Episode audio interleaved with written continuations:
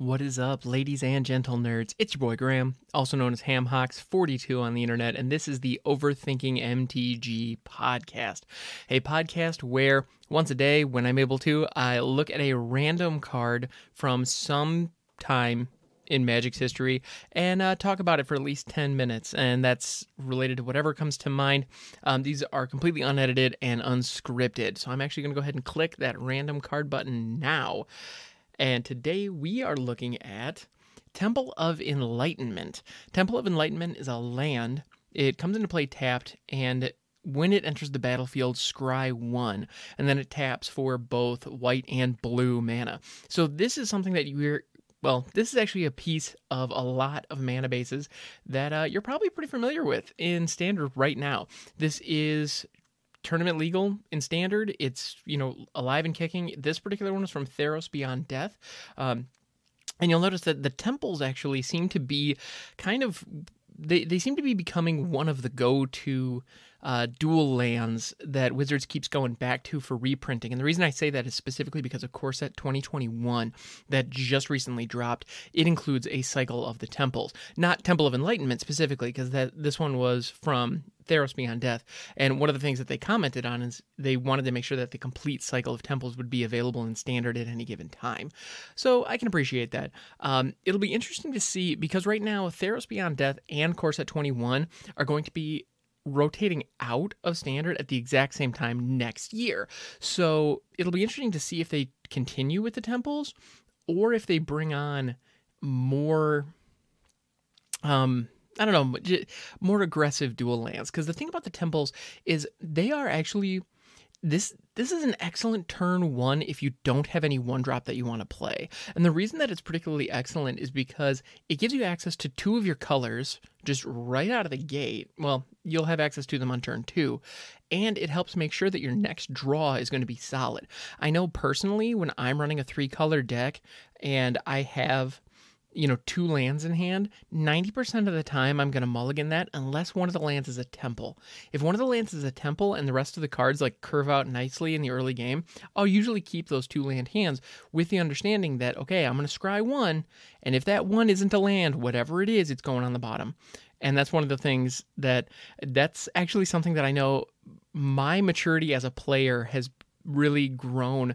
Um, special thanks to the temples, actually. Usually, the one that I was running was um, primarily Temple of Epiphany and um, what's the blue? The Temple of Epiphany is, if I'm not mistaken. Okay, now I'm questioning that. But the the is it Temple, the one that, that taps for both blue and red, um, is it Temple of no? This is Temple of Enlightenment. I think it's Temple of Epiphany. Anyway, it doesn't really matter but that's the that's one of my go tos back when I was running a lot of Grixis.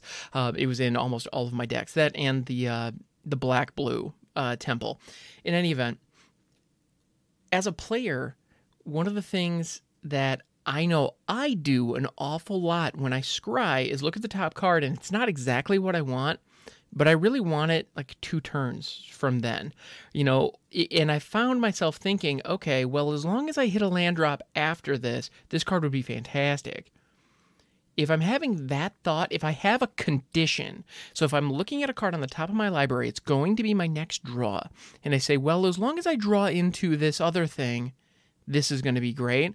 Bottom it, put it on bottom, just because the conditions in that situation, what you're thinking is, okay, if the conditions can be ideal, this card can be great. However, if you're having that thought, the conditions are not ideal. If when you flip over the top to look at it, if your thought isn't, okay, cool, you should probably toss it on the bottom. You know, that's one of the things that I've found is if I'm scrying and I take more than two seconds to really think about whether or not I want to keep that top card, I have to tuck it on the bottom. That's just my own personal rule, and I would highly recommend that you do something like that. Because if I keep a two land hand and I hit Temple of Temple of Enlightenment on turn one, let's say I flip over a card that costs three mana and let's say like let's say I went first, and it doesn't really matter for this in this case because whatever cards we have, we'll we'll have access to. I look at the top card; it is a three drop. It's the perfect three drop that I definitely want to hit this game, and I do not have a copy in my hand already. My first thought is going to be, well, I probably want to keep that, or I probably want to grab it, you know, and keep it on top and draw into it. But here's the thing: at this point, I only have one other land in my hand. I'm going to draw this three drop next turn. And then I'm going to play one land. I now have two land on the battlefield and no land in my hand. So, what I'm completely and totally depending on in that moment is that the very next card is a land. And, you know, there's usually at that point in the game, depending on the composition of your deck, there's like Uh, a 60% chance it's not. You know? So like those odds are not good. Those are not in your favor. So if you're if you see that moment, toss it on bottom because the truth is if that three drop is ideal and perfect for your plans, you probably have three more of them in there. And without the land, that card is truly worthless. And beyond that, even if it's magical Christmas land and you do hit a land that can come into play untapped on that draw on turn three, even if you hit that, what about the four drop in your hand? You know, what about the five drop that you were building up into? You know, there's a really good chance that keeping a card, if it's not exactly what you need on a scry, is really going to hurt you in the long run. And the other thing is, accelerating through your deck is something that is incredibly important, and I cannot stress that enough.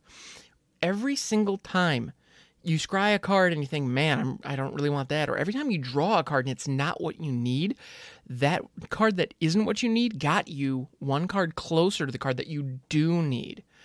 And the more answers you have, the more likely, you know, the more situations you'll be able to maneuver through. So even if it's not exactly what you need in the moment, unless you're going to lose the game next turn, which eh, I mean, we've all been there. These things happen. But yeah, it's always fun living off the living off the top deck late in the game.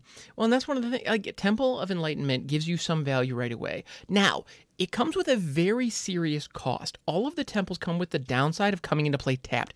That is an incredibly real downside. And that's one of the things actually that has as somebody who really enjoys playing three color decks, I am very nervous for what is going to happen in standard after rotation because the temples are going to be the temples and the triomes are going to be like our best options for mana fixing because the shock lands, the lands that can come into play untapped as long as you let them deal two damage to you, those are going to be cycling out unless they reprint them in Zendikar, which who knows, maybe. But in all likelihood, they're going to be cycling out. And so now all of a sudden our mana fixing is going to be going to be these duals and tri lands that come into play tapped, which okay, like that's not bad but it really does impact how quickly you'll be able to play the game. Also, I want to point out that the ramp packages that are out there right now with Growth Spiral and Uro and Arboreal Grazer. Now, Arboreal Grazer, yeah, Arboreal Grazer and Growth Spiral will be cycling out come September. So, um, that's going to change things a little bit. However, Uro's not going anywhere. Uro's actually from the exact same set, exact same set as this run of temples, Theros Beyond Death. Well, as an escaper, kind of makes sense. So, one of the things about these lands that come into play tapped, if you have additional land drops, that doesn't hurt you that badly. Because um, if it's turn three, I tap three mana, play Uro, and then drop a temple in, there's a really good chance I didn't have a, a one drop that I wanted to take advantage of with that. And then I get to scry, and then on the following turn, I have a fourth land in play that can get me two different colors of mana. So now my mana base is, at that point, probably pretty darn stacked. It probably gives me exactly what I want. And the downside in that situation is very, very minimal. Meanwhile, if I'm trying if I'm trying to play in a deck that has no ramp whatsoever, like let's say I'm playing in like a blue white flyers situation where I'm playing really aggressively, I would not run Temple of Enlightenment. I would highly recommend that people don't, um, because in that situation, the land coming into play tapped, it what what it does is it sacrifices the tempo, it sacrifices your speed, and that deck wants to be fast. Anything that slows that deck down is going to really hinder its ability to execute on its game plan. Meanwhile, in a ramp deck, those decks are designed to be big, they're designed to be powerful, and they can they are meant to be a boulder that is rolling downhill. It can get a little it, it can start a little slow, and that's okay because it ends up getting so big so fast that it runs out of control and people can't stop it. That's what that's trying to do, which is why one of the best ways to combat a ramp heavy meta is with aggro because ramp starts slow. And so aggro decks are super fast and try to kill somebody before they get a chance to get going. So that's why that matchup is one that we see a lot. You know, right now in the current meta as I record this, Bant Ramp is very, very powerful. And so as a result, you see a lot of people running like mono black aggro and Rakdos, like sacrifice aggro stuff, where it's just really low to the ground really fast because you know, you can win fast or you can win big. It's really hard to to execute on both. Trust me, I've tried. And uh, you really gotta you gotta be able to win one or the other. And so when people go big, other people go fast. You know, when people are go- going up high, other people go low. And uh, in some cases, it can work out really well. And so it's one of those things where like an aggro player a lot of the time will know like okay if this game gets to turn five or turn six i lose so i need to make sure that this game doesn't get to turn five or six that's it. Like that's the only thing I'm doing. My my everything, all of my cards are designed with the idea that I need to destroy you as fast as humanly possible. You know, that's what that deck is. Now, if you're running a deck like that, where your goal is to deal a ton of damage super fast, don't even think about the temples. Don't think about them. Set them aside. Don't touch them. Um, it just, it's not worth it for you because the downside is far greater than the upside. Being able to smooth out your draws is nice. It is being able to select what you're what you're drawing into and having decent mana fixing on your lands is really good, no question. But in a situation where you need to be fast, this is slow. So don't do it. If you need to be slow and methodical, this is this is great, especially in a situation where you have extra land drops. If you have extra land drops s- somehow in your deck, the temples are worth a consideration. The other thing that I would like to point out is if you're able to ramp in other ways. If you're able to cheat lands into play with like Migratory Greathorn or Auspicious Starrix, if you're in like a mutate strategy, in those situations, actually, the temples aren't a bad choice because a lot of the time those lands are going to be cheating in um, or coming into play tapped anyway. And so if you're hitting them, well, actually, okay, so Migratory Greathorn isn't a good example because it only come in as basic, and Auspicious Starrix actually they just come into play however they come into play. So never mind on those two examples.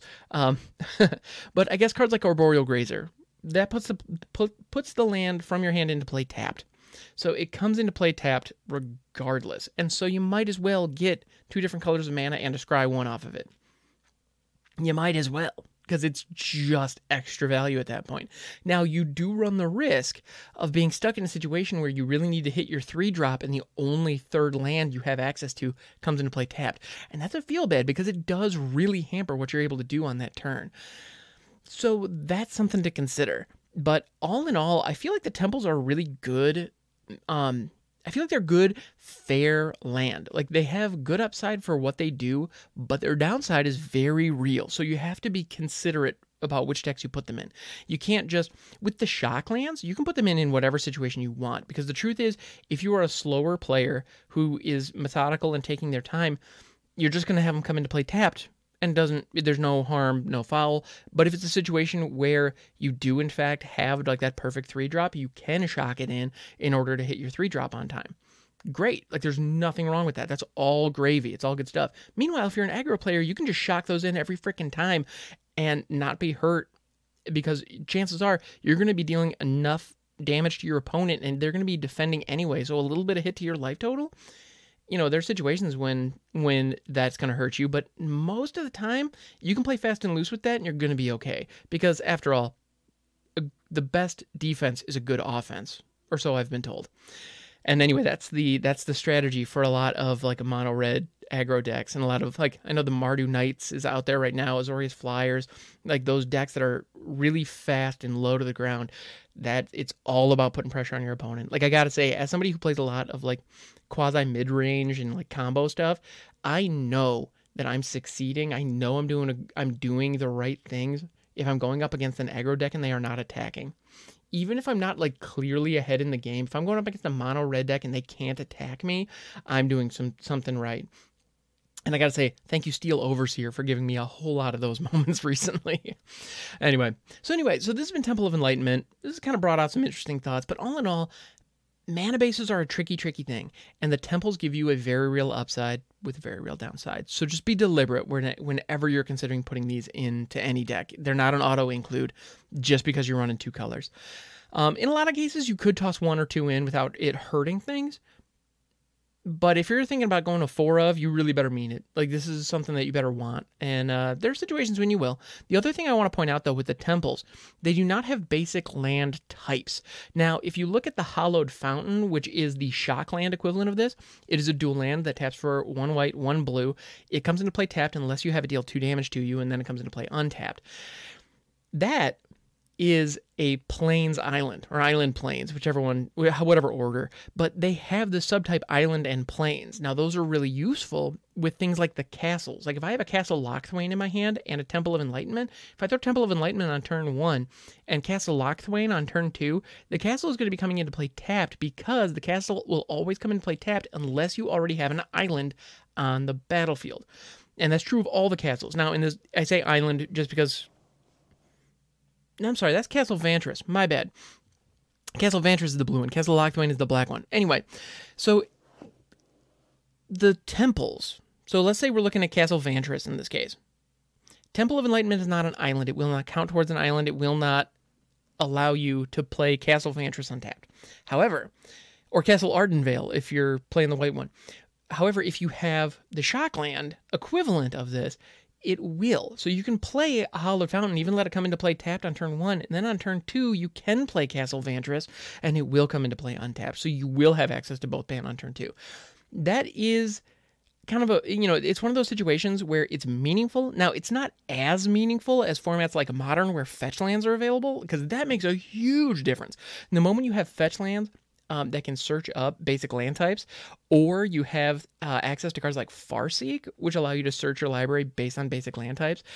That's a whole other ball game, and the temples are nowhere near that discussion. And that is why you see the temples going for a dollar, maybe two at most, whereas you see the shocklands going for significantly more than that, um, because they just have more value in a lot of those little nuances and a lot of those little categories. And the fact that they are the basic land types is not the least of them. That's for sure. Yeah. So thanks so much for hanging out, guys. I appreciate you. If you enjoyed this, uh, well, don't don't forget to subscribe. Uh, and if, if you wouldn't mind giving it a rating and letting your friends know about it, I would really appreciate that. It means the world. You can also catch me on Twitch, twitch.tv slash hamhocks42. Don't hesitate to go over there, click that follow button. I really appreciate that. Also, if you want to support this show, one of the easiest ways to do it is actually to subscribe on Twitch. Now, a subscription on Twitch is $4.99 a month unless you are is it $4.99 $5.99 it's around 5 or 6 dollars per month.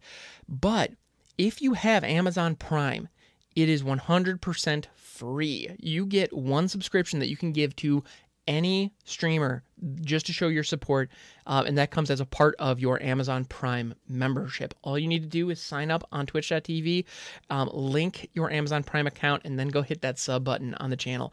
Um, and that puts actual dollars in my pocket. So it would mean the world to me if you did that. It also unlocks uh, new emotes for the community, and it's just it's a party every single time somebody subs. It means the world, honestly.